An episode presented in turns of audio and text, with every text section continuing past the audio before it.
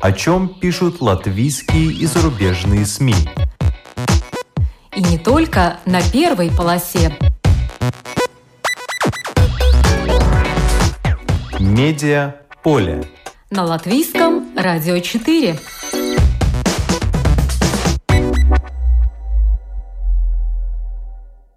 Здравствуйте, вас приветствует Марина Ковалева в эфире программа «Медиаполе». Как реаниматолог стал предпринимателем? Для чего в космос отправили биопринтер? Чем полезны разработки искусственного мяса для трансплантологии? Об этом публикация Александр Островский «Дорога к Форбсу потом и кровью» в журнале VIP Lounge. Главный редактор издания Елена Шейнина расскажет о том, почему для центрального интервью номера выбран именно этот герой. Даугавпилский еженедельник «Миллион» – самый читаемый из изданий региональной прессы. Издатель Светлана Гартованова расскажет, в чем залог успеха, почему еженедельник не спешит уйти в интернет, о самых резонансных материалах, а также о том, как газета остается последней надеждой людей, желающих добиться правды. По традиции в начале программы обзор некоторых публикаций.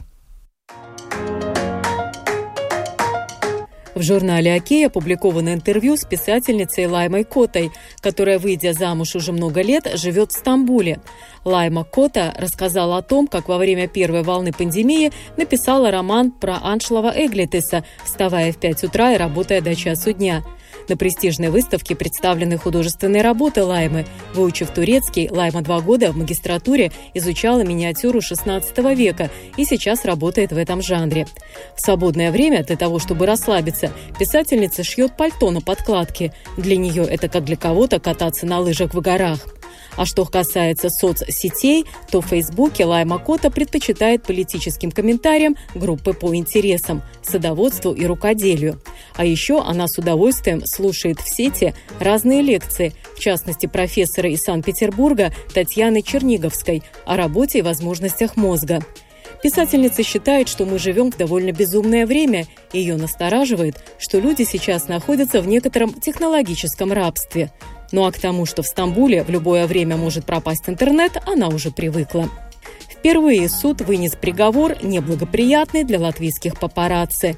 Европейский суд по правам человека признал, что был нарушен пункт Конвенции о защите прав человека и основных свобод, когда журнал «Приват Отзывы» в 2004 году опубликовал фотографии, сделанные тайно у роддома, в публикации о рождении ребенка у новой спутницы жизни Яниса Наглиса – эта женщина, Кристина Дупате, подала в суд и выиграла. По решению суда за моральный ущерб Дупате должна получить 7 тысяч евро. В Риге начали снимать многосерийный исторический фильм «Эмилия. Королева латвийской прессы». Он про известного издателя 20-30-х годов 20 -го века Эмилию Беньяминю. Ее деятельность, богатство, приемы, трагическая судьба стали легендой – Фильм расскажет о периоде жизни от начала издания знаменитого журнала «Атпута» до гибели Эмилии в Сибири. Роль издательницы исполнит Гуна Зариня. Премьера ожидается осенью будущего года.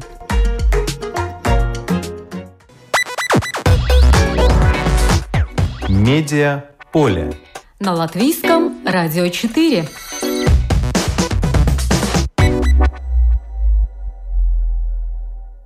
Александр Островский. «Дорога к Форбсу. Потом и кровью».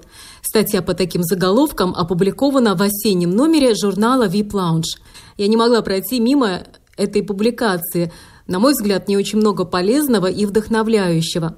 О своих принципах ведения бизнеса, о многообещающих проектах, о роли жены и воспитании детей рассказал успешный бизнесмен, который хоть и работает в России, но в последние годы свою жизнь связал с Латвией. Я созвонилась с издателем и главным редактором журнала VIP Lounge Еленой Шейниной. Здравствуйте, Елена. Здравствуйте. Здравствуйте. Всегда интересно узнать, чем руководствуется главный редактор, когда выбирает героя для ключевого интервью номера. Почему вы решили представить читателям именно Александра Островского? А, ну, было как бы несколько причин. Во-первых, этот номер осенний был посвящен успешным предпринимателям, и в нем опубликованы списки самых успешных латвийских предпринимателей. Ну и традиционно уже мы как бы вообще обращаем внимание на бизнес-тематику в этом номере наиболее активно. Мы ее акцентируем. И очень логично было, что мы искали успешных бизнесменов не только в Латвии, но и как бы по миру.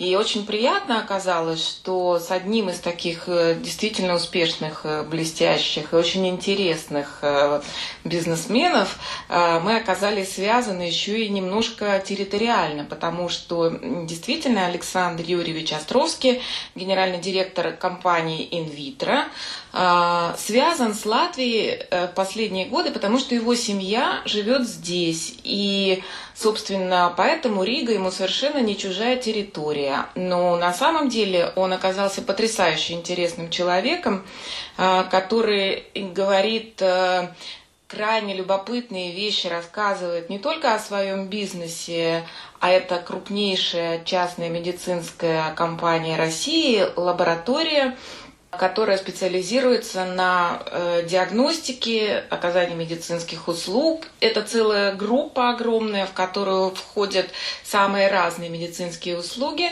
вплоть до, кстати, ветеринарии. Да? Но на самом деле изначально все начиналось вот э, с анализов, анализов крови. Отсюда такой немножко страшноватый заголовок «Потом и кровью». Да? Он отчасти буквальный.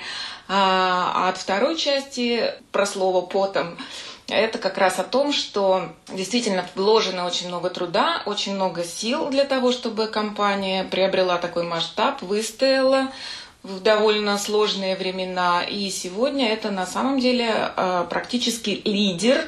И нельзя говорить, что это монопольная компания на российском рынке, но это, безусловно, лидирующая компания в предоставлении таких услуг. Да, и об этом свидетельствуют э, цифры, впечатляющие цифры. Около 15 тысяч только сотрудников, более 2 тысяч видов медицинских исследований, более 5 тысяч корпоративных клиентов, более 4 тысяч частно практикующих врачей – Ежедневно в инвитро обследуют 4,5 э, тысячи пациентов, то есть в год получается более 15 миллионов. И компания представлена уже э, в шести странах, да, помимо России, это Белоруссия, Казахстан, Украина, Армения, Киргизстан. И в год это почти 80 миллионов тестов. То есть вот э, такой масштаб и Интересно, что действительно в данном случае Форбсами не рождаются, Форбсами становятся. И начинал Александр Островский как врач-реаниматолог. Вот такая интересная деталь. Да, совершенно верно. Это его как бы профессиональная вот э, основа. Он много лет проработал э, в этой сфере. Он из семьи врачей, то есть это как бы профессия, которая передавалась из поколения в поколение. Никакого там сомнения в тем, кем он будет, у него не было и не было никаких сомнений. Он всегда знал, что будет делать, и поэтому быстро выбрал свой путь, вот начал в этой сфере, выбрал профессию врача-реаниматолога абсолютно осознанно, потому что, как он сам признается, он очень боится боли, поэтому ему хотелось вот избавить людей от боли и спасать, ну как бы это там не высокопарно звучало, да, человеческие жизни. А, он много лет проработал в этой сфере, был успешным э, человеком и в этой сфере тоже действительно высоким профессионалом. Но когда пришло время и возможность создавать э, частные компании, вот э, с подачи жены, кстати, о чем он с благодарностью сообщает, он начал частный бизнес через какие-то препоны и трудности, но очень осознанно шли к своей цели. У него хорошие компаньоны оказались, э, и в итоге вот э, постепенно пришли к вот э, очень интересной модели. Почему он попал в Forbes? Потому что они применили концепцию франшиз. И откуда вот в шести странах представлена компания Invitro? Потому что это одна из лучших, в список вот лучших франшиз по Форбсу попала Invitro потому что есть возможность приобрести франшизу и предоставлять под этим брендом аналогичные услуги или в России, или в, вот, в этих шести странах, где также компания представлена. и это пользуется очень большим успехом, востребовано, и на сегодня очень большой процент бизнеса представлен именно франшизными подразделениями.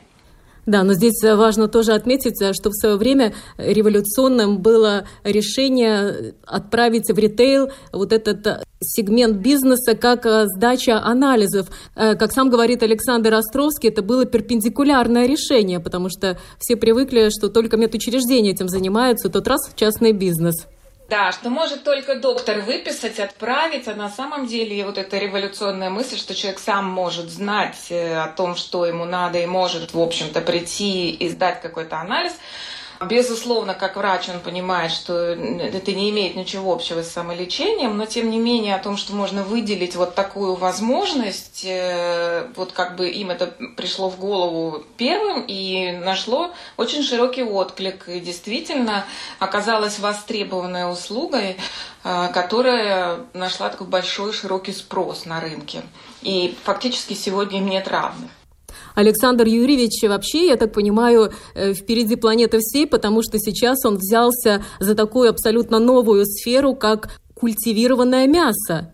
Да, да. И на самом деле можно это так вот, хоть опять же громко звучит, впереди планеты всей, но это и в буквальном смысле можно трактовать, потому что те сферы, в которых э, э, пробуют себя э, его компания, его исследовательское направление, и здесь очень важный момент, потому что в этом плане он отделяет себя немножко от инвитро, ибо инвитро это вот то, о чем мы говорили, а круг его интересов намного шире, и он действительно человек не просто профессионал и не просто бизнесмен, а вот он сам говорит, он предприниматель, и он предпринимает все время что-то новое, ему очень много интересно, и вообще вот такая интересная мысль у него прозвучала в интервью, что как бы жить без интересов, ничем не заниматься, это аморально. Надо обязательно что-то делать, двигать себя вперед, к чему-то стремиться. Вот он открывает такие перспективные сферы той области, где он работает. И в данном случае у него два таких э, очень любопытных, очень современных направления. Это биопринтинг, то, о чем э, он подробно рассказывает э, вот в этом разговоре, в беседе с нашим корреспондентом, с Ириной Равич. И второе направление, он рассказывает о создании искусственного мяса. Он тоже считает, что это необыкновенно перспективно позитивное направление, потому что человечество сделало огромный шаг, когда перешло там от собирательства и охоты до вот э, культивирования, выращивания животных и продуктов сельского хозяйства для себя. Но теперь нужно сделать следующий шаг и уйти от этого к новой ступени, да, то есть обеспечить себя продовольствием на новом уровне. То есть, в принципе, это такая, э, может быть, и не революционная, но действительно очень такая прогрессивная мысль. Она идет далеко вперед и смотрит вперед.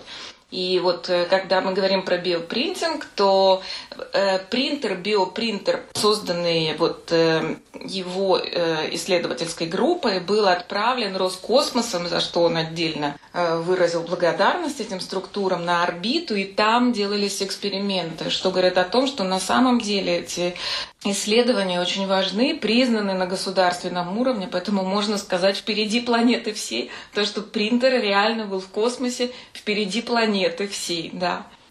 Да, но почему я вначале сказала, что это не только вдохновляющее интервью, но еще и полезное, потому что я как раз лично отношусь к той группе людей, о которых Александр Юрьевич тоже упоминает. Это люди, которые боятся генетически модифицированных продуктов, боятся всех этих разговоров об искусственном мясе, потому что, конечно, я знаю, что уже американцы вкладывают в это огромные деньги, и в Голландии уже появились первые предприятия по производству этого искусственного мяса, его тестируют, и некоторые эксперты говорят, что, конечно, есть польза, а может быть и вред из-за того, что все-таки хочется, чтобы это мясо имело вкус, а туда уже идут тогда и добавки, разные соли и так далее. Да? Но Александр Юрьевич очень четко объясняет, э, что из себя будет представлять это э, искусственное мясо, и вообще говорит, что без э, генетически модифицированных продуктов мы бы вообще не могли бы обойтись, и приводит в пример вот эти бананы, которые на самом деле, если бы не ГМО, это с косточками, Да, потому что настоящие бананы, которые не подвержены никаким изменениям генетическим, это горькие и горьковатые, во всяком случае, продукт с косточками, и поэтому как бы нам бы они никакого интереса не представляли.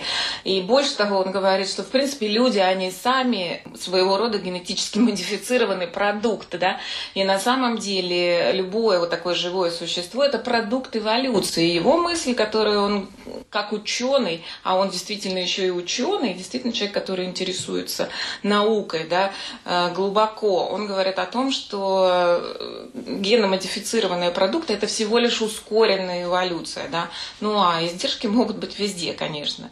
А, тем не менее, он безусловный приверженец вот научных изысканий и очень поддерживает и молодых ученых в том числе, и стартапы, и внимательно следит за ними, и говорит о том, что, безусловно, за наукой будущее, она вот привнесет какие-то новые вещи в нашу жизнь, которые со временем станут привычными, и не будем мы на них так остро реагировать, не будем их пугаться, не будем бояться, будем их смело использовать, употреблять, в том числе, и, видимо, это неизбежно, вот искусственное мясо. Хотя звучит тоже немножко страшновато сегодня, наверное.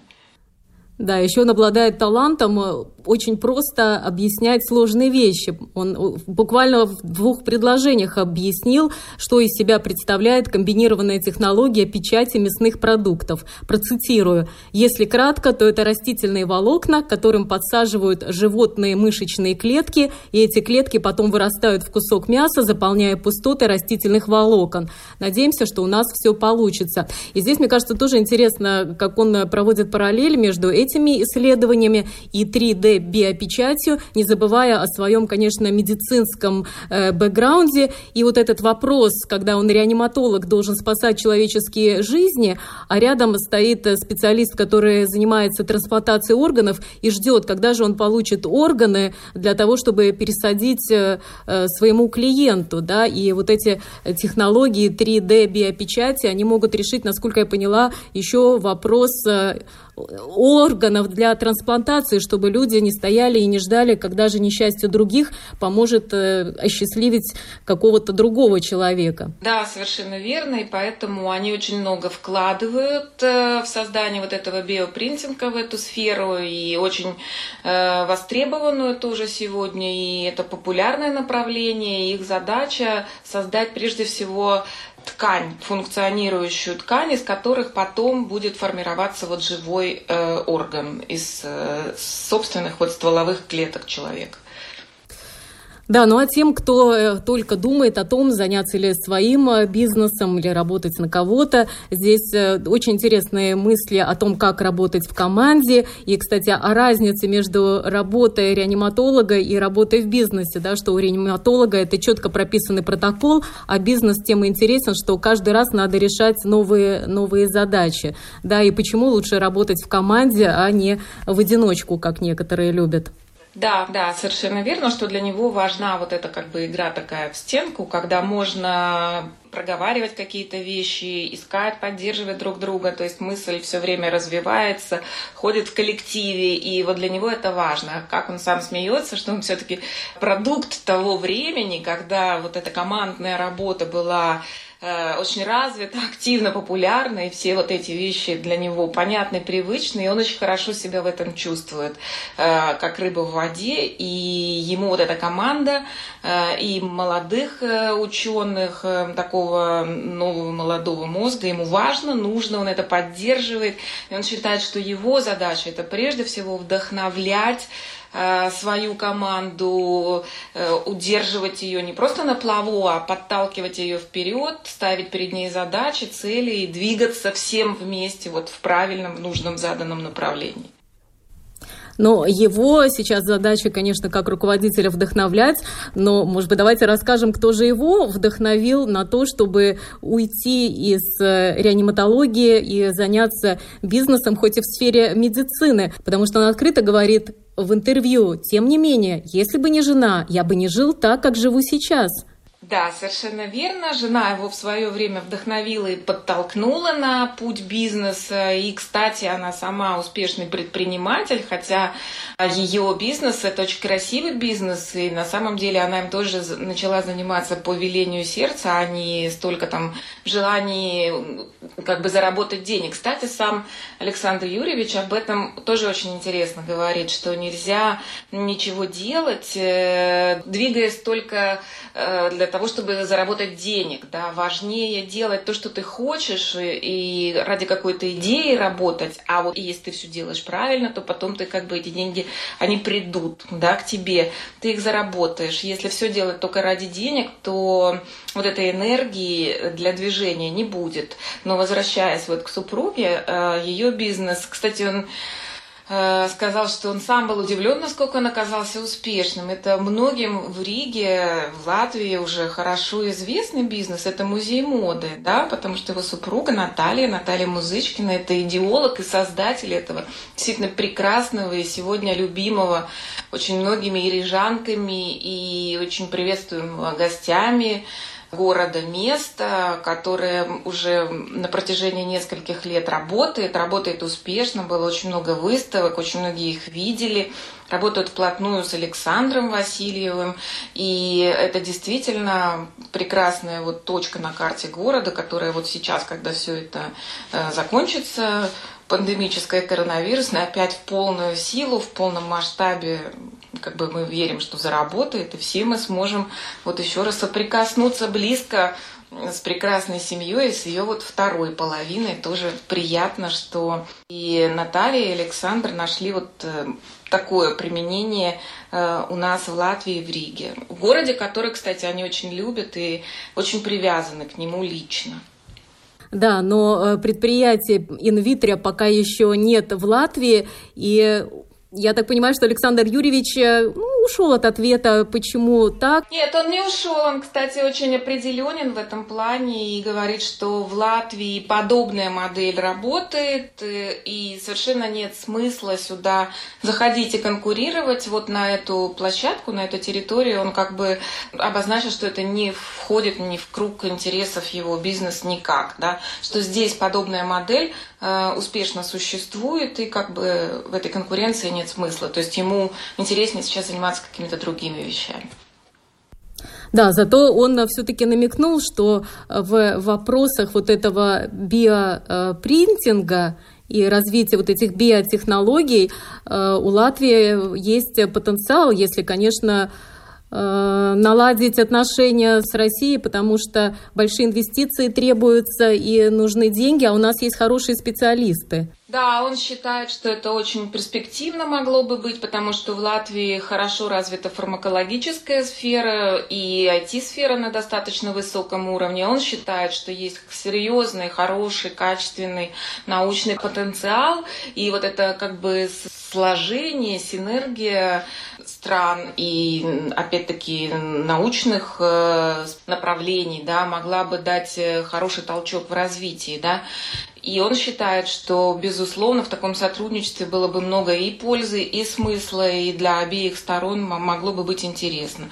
Вообще он говорит, что как бы в современном мире границ не существует. Да, и действительно, вот э, нынешнее время, которое, когда границы закрыты, а все все равно продолжается и развивается, в том числе и наука, безусловно, можно и поехать, и работать где угодно, и работать по проводам. И от государств зависит, э, прежде всего, создаются, когда условия комфортные для того, чтобы люди ехали, приезжали, оседали, и вот эти научные а, и бизнес-ростки приживались и прорастали на новой почве и давали плоды. Да, поэтому он говорит, что это очень важно, чтобы не было никаких предрассудков, не было никаких э, ненужных каких-то контекстов, что нужно искать совместный интерес, работать для пользы людей, для пользы науки и прежде всего двигаться вперед и, и думать о будущем, о какой-то вот совместной э, не выгоде, а пользе прежде всего. И для него это очень важно, чтобы у науки и у бизнеса была такая социальная ответственность, социальная нагрузка, и он ее готов нести, исполнять, и как бы не призывает к этому, наверное, там других, но говорит о том, что это очень важно. Полный текст э, интервью с Александром Юрьевичем Островским опубликован в осеннем номере журнала VIP Lounge а также на домашней странице издания в интернете viplanche.lv. Но завершить хочется цитаты самого Александра Островского. «У людей есть как минимум два умения – запоминать и забывать. Если ты не умеешь запоминать, то ты ничему не научишься вообще. А если не умеешь забывать, то не сможешь двигаться дальше и приобретать новые возможности. Мне будет очень приятно, если кому-то это будет интересно, кто-то найдет возможность познакомиться с этим человеком ближе на страницах нашего журнала или у нас на сайте. Спасибо, всего доброго. Спасибо, это была Елена Шейнина, главный редактор и издатель журнала VIP Lounge. Медиа поле на латвийском радио 4.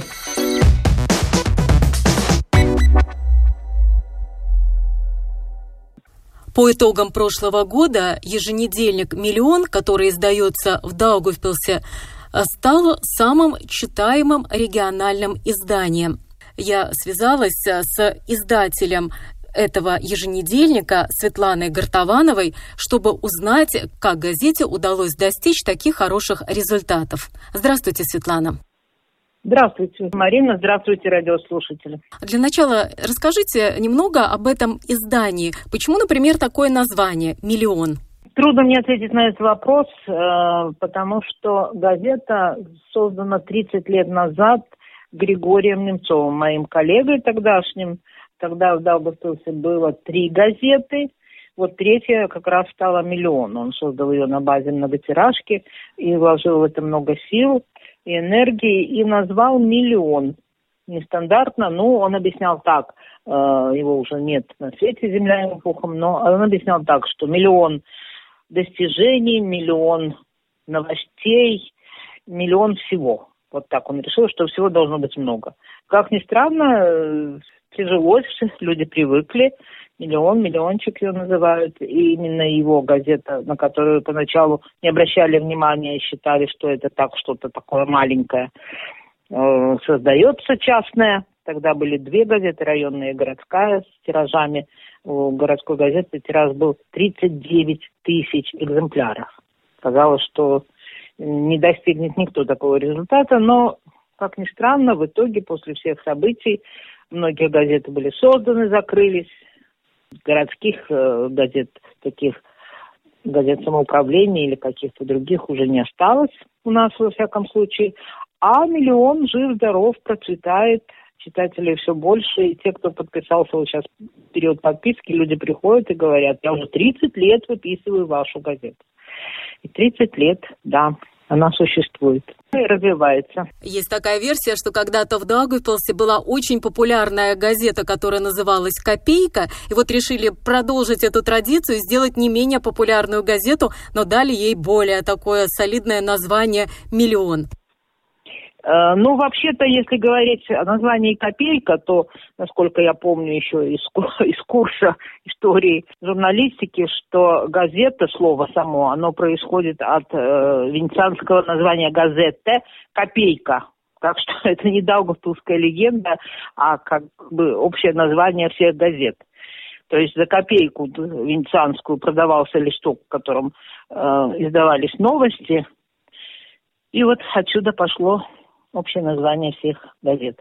Но, э, может быть, и это имел Григорий Владимирович в виду, когда давал название газете «Миллион». Ну, а каковы показатели? Вот за прошлый год э, вы даже обошли э, такое популярное издание, как «Курзем и Сварц».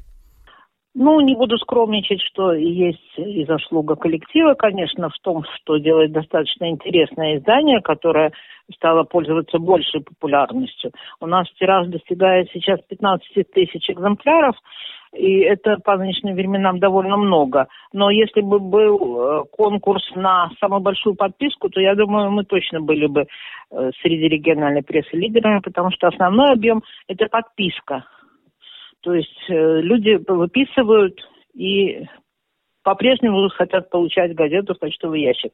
Но и объем продаж тоже растет. Вот как-то так получилось. Но тут еще, помимо наших собственных заслуг, сказалась ситуация на рынке прессы, она, в общем-то, похожа везде, в том числе и в Даугавпилсе. Э, газеты, к сожалению, отживают свой век, и в Даугавпилсе одно время было шесть газет. Сейчас осталось две. Это «Латгалас Лайкс» на русском и латышском языках и «Миллион». То есть газеты не выдержали конкуренции и закрылись. Осталось одно издание в Даугавпилсе на русском языке, полностью русскоязычная газета. И, естественно, нам в какой-то степени повезло, что мы удержались благодаря нашим подписчикам. И поэтому у нас возросли продажи, возросла подписка, и мы получили возможность не только выжить, но и развиваться достаточно успешно. А чем вы можете объяснить, что в такое сложное для бумажных изданий время выживают прежде всего еженедельники? Ну, это, в принципе, понятно, что ежедневную газету это э, мало кто может себе позволить издавать слишком большие расходы. Э, и почтовые, и типографские. Поэтому даже те, кто до последнего старался удержаться в этом формате и выходить чаще, переходят на формат еженедельника. Раз в неделю. Я думаю, что прежде всего экономическая ситуация. Но э, если говорить, как вообще выживает газета, в том числе региональная, э, то тут, на мой взгляд, две вещи сказываются. Ну, не секрет, что газеты читают люди более старшего поколения.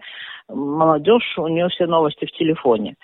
А старшее поколение привыкло вот получить, нам звонят, я хочу получить газету утром, потому что я привык пить чай или кофе и читать газету при этом. То есть это, во-первых. А во-вторых, э, опять же, в данном случае, э, как бы это сказать, я бы сказала так, государственная политика нам немножко помогла, потому что людям Э, ну вот в Даугавпилсе старшего поколения, которое плохо владеет государственным языком, им новости местные и новости Латвии, ну, для этих новостей все меньше источников. Телевизионная передача их осталась наперечет, где э, сообщают на русском языке то, что происходит в стране. Ну, радио еще остается. Ну, им хотелось бы получать вот эту постоянную информацию, естественно, они в ней нуждаются. И поэтому мы вот и стараемся в газете э, давать все, что нужно знать людям. То есть какие вышли законы, какие новые пособия представляет самоуправление, ситуация с ковидом, бесплатные маски. Вот я листаю номер, который передо мной, где их получить, сколько, э, в каких местах их выдают, в каком количестве, когда будет вакцина. То есть все, что людям нужно знать обязательно, мы стараемся вот эту информацию предоставить, и понятно, что без нее трудно жить. И есть еще один фактор, о котором я бы хотела сказать. Я просто очень часто сталкиваюсь с такими ситуациями, когда люди приходят с жалобами, и мы не можем помочь им в этой жалобе, решить эту их проблему, но хотя бы можем подсказать, может быть, куда пойти или посочувствовать. То есть очень многие люди сегодня сталкиваются с неразрешимыми для них бытовыми какими-то ситуациями, и они чувствуют себя брошенными, не знают, куда обратиться за помощью, и у них вот осталось одно, надо пойти в газету, пожаловаться, и тогда как-нибудь решиться. Ну вот, например, ситуация, вот вчера бабушка приходила, такая крошечная 80-летняя бабушка, она, у нее сломался пылесос. Она зашла купить новый пылесос, и, естественно, ее продавец тут же уболтал и продал ей дорогой э, навороченный пылесос, который ей доставили на дом, и тогда она убедилась, что она не может им пользоваться, просто не умеет, не понимает, какие кнопки нажимать, и он тяжелый для нее. Она бы пыталась его вернуть и купить простой, дешевый, маленький пылесос. На что ей сказали, да, мы можем вам поменять, пишите заявление на государственном языке. А на государственном языке она не может написать это заявление. И вот плачущая бабушка идет куда? Газету. И мы ей пишем это заявление на государственном языке. Вот помогаем поменять этот пылесос несчастный. То есть вот каждый день вот такие какие-то бытовые ситуации.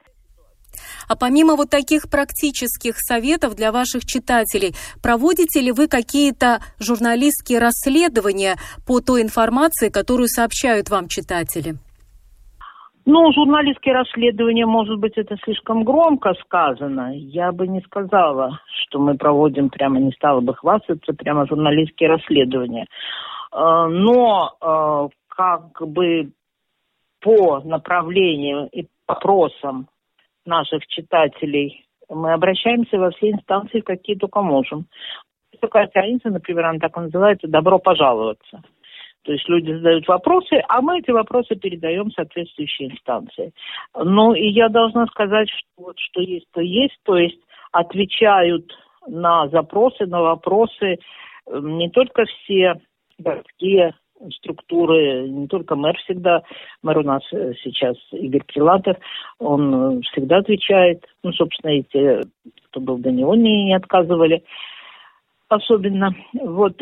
Но и на уровне министров, то есть ответы получаем оперативно, быстро и вполне в полном объеме, на мой взгляд.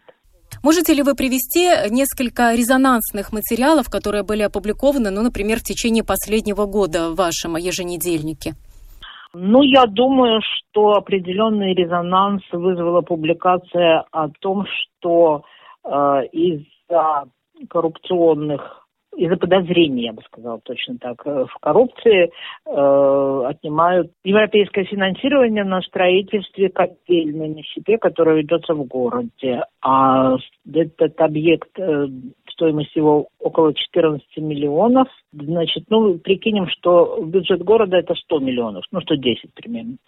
Э, то есть это очень значительная сумма для города. И 5,5 миллионов европейское финансирование. Так вот, из-за того, что там были нарушены некоторые правила, это финансирование, ну, практически уже несколько предупреждений ЦФЛ, что эти деньги выберут из нарушений коррупционных. И это означает, что в городе поднимут тариф на отопление. Ну, как где еще возьмет тепловых сетей деньги на завершение этого объекта. А вот такая достаточно, на мой взгляд, серьезная проблема, которая э, поднята. Ну, о чем еще? Такие городские проблемы, э, ну, социальные службы. Почему там очереди? Почему люди стоят на улице? Это пожилые, больные люди не могут где-то присесть. Вот э, такого рода проблемы. Э, знаете, мне даже трудно иногда сказать, что вызовет резонанс. Потому что у нас есть еще страничка на Фейсбуке своя, да, и там вот этот, во-первых, получаешь очень оперативно Э, обратную связь. Во-вторых, там немножко аудитория другая. И вот, к моему удивлению, публикация о том, насколько невозможно родителям вот пережить эту ситуацию с удаленным обучением, как это все кошмарно, ужасно для родителей и для детей, и что это надо организовать как-то иначе, а не так, как сейчас. Потому что э, дети просто не получают знаний элементарных. Они ну, уже полгода, в общем-то, только учатся формально. Вот эта публикация набрала 55 тысяч просмотров. То есть, ну, как бы я думала, что это абсолютно рядовой материал, но он попал в какую-то такую болевую точку, и там комментариев очень много. Так что, в общем-то, отзыв есть, отклик mm-hmm. есть достаточно у многих публикаций. Вы упомянули одну из рубрик «Добро пожаловаться». А какие еще есть рубрики в еженедельнике «Миллион»? А, ну, добро пожаловаться. Это такая рубрика, ее ведет э, журналистка Наталья Астратова.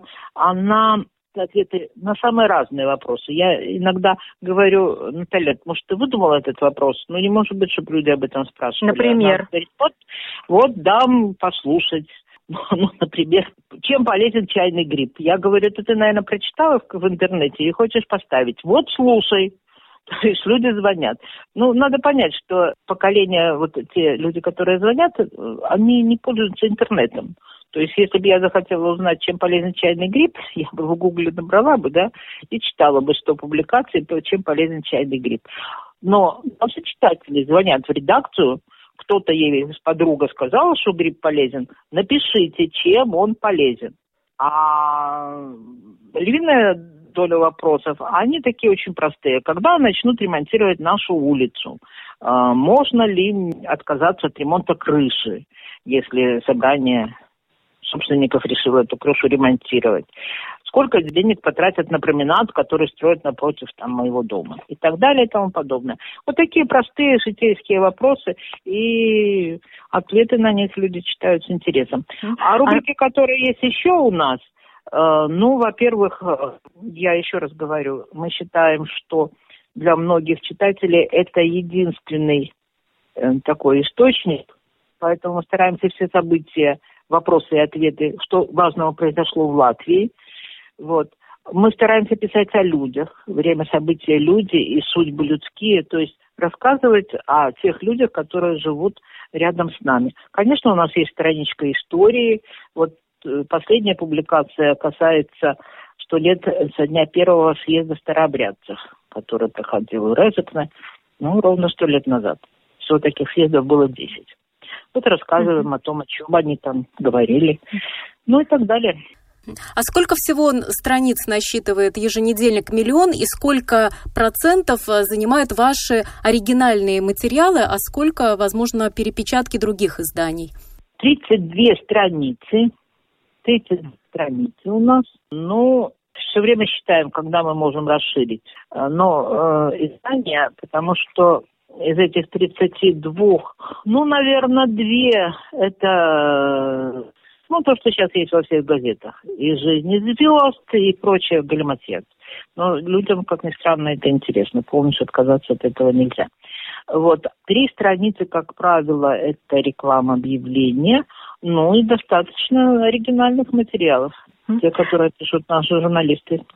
Вы упомянули, что у вас есть страничка в Фейсбуке, но еженедельник не имеет э, своего сайта. Э, скажите, вы вообще не думаете о том, чтобы уходить в интернет, потому что многие предрекают, что те, кто вовремя не уйдут 100% в интернет, в конце концов не выживут? Вы знаете, на эту тему, поскольку все мы видим, что э, бумажная пресса, так ее называют, газеты, они потихоньку э, уходят в прошлое.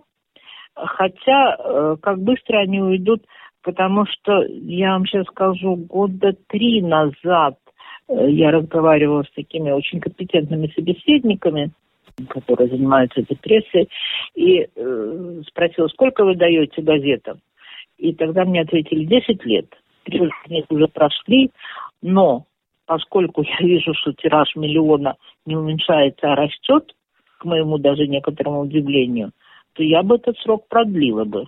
Да, э, я понимаю, в интернет, да, уходят в, в онлайн, уходят и издания, но до сегодня там теснее, чем на газетном рынке. Вот в Даугавпилсе осталось две газеты, я уже сказала об этом, Latgales Laiks и Миллион, а сайтов новостных ну, сейчас на, на вскидку четыре точно есть.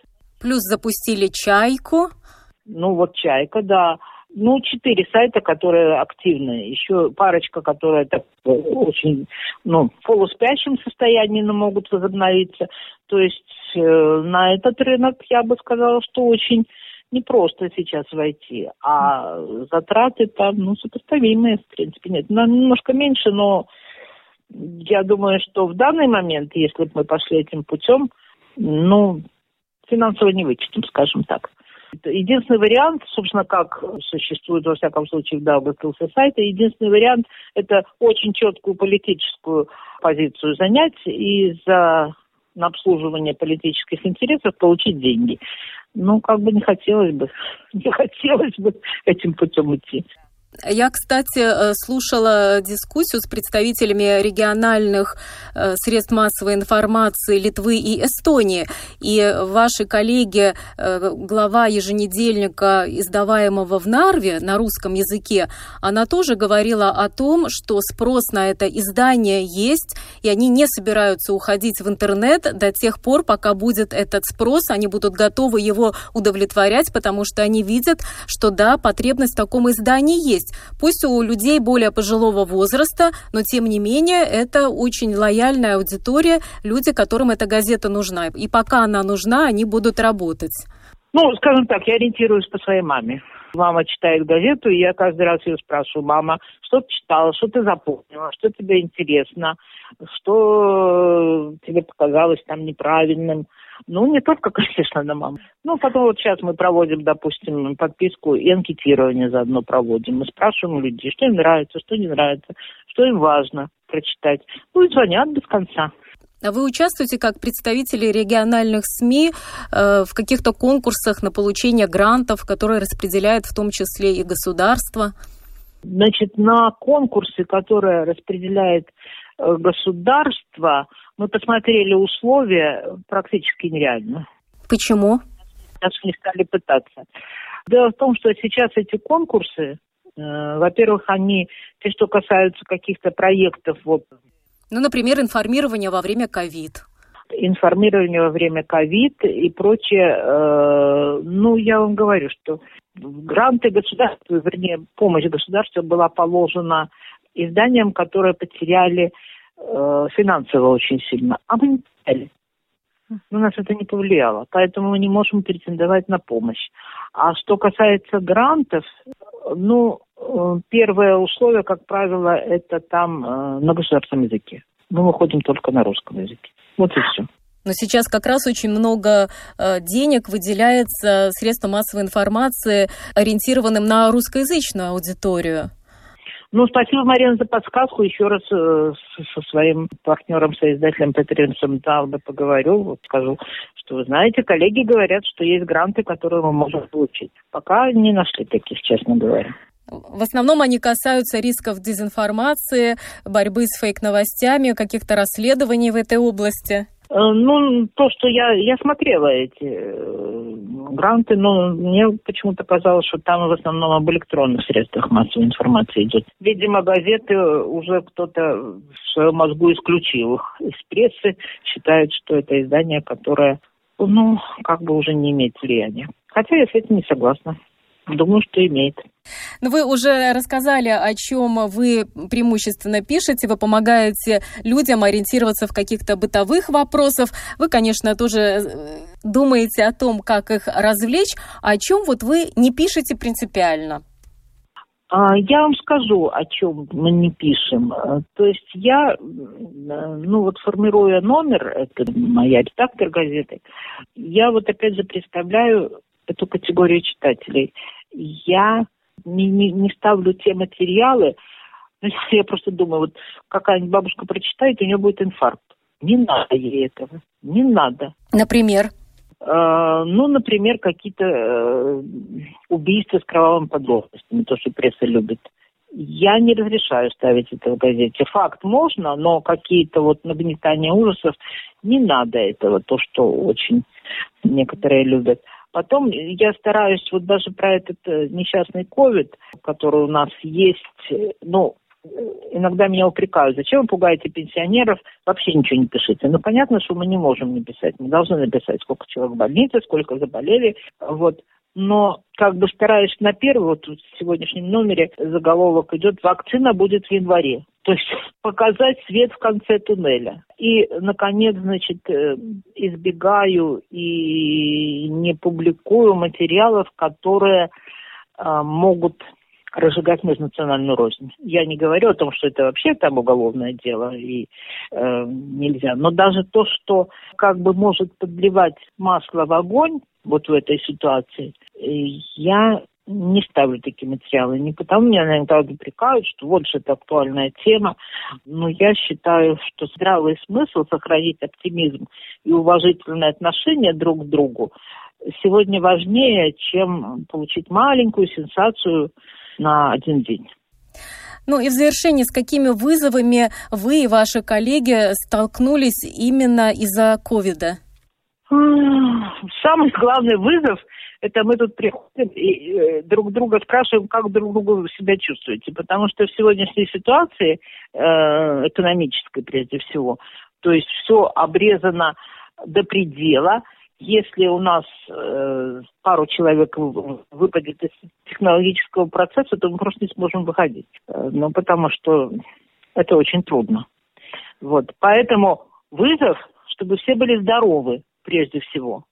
А остальное мы как-нибудь уже там перетерпим не первый раз. Ну что ж, желаю вам всем здоровья и успешного существования вашей газеты. Это была Светлана Гартованова, издатель еженедельника «Миллион», самой читаемой газеты из региональных изданий. Спасибо всем участникам программы.